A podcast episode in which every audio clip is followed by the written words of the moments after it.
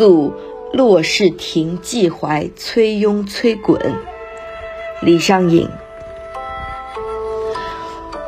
竹雾无尘水渐清，相思迢递隔重城。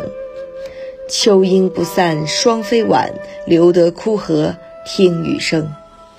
骆氏亭靠近水翠竹环绕，分外幽静。想念你们很遥远，隔着一座城又一座城。秋空阴云终日不散，飞霜也来得晚。留下残枯的荷叶，倾听着秋雨声声，全是形象地反映出诗人深秋怀念朋友的寂寞心情。竹雾无尘水渐清，相思迢递隔重城。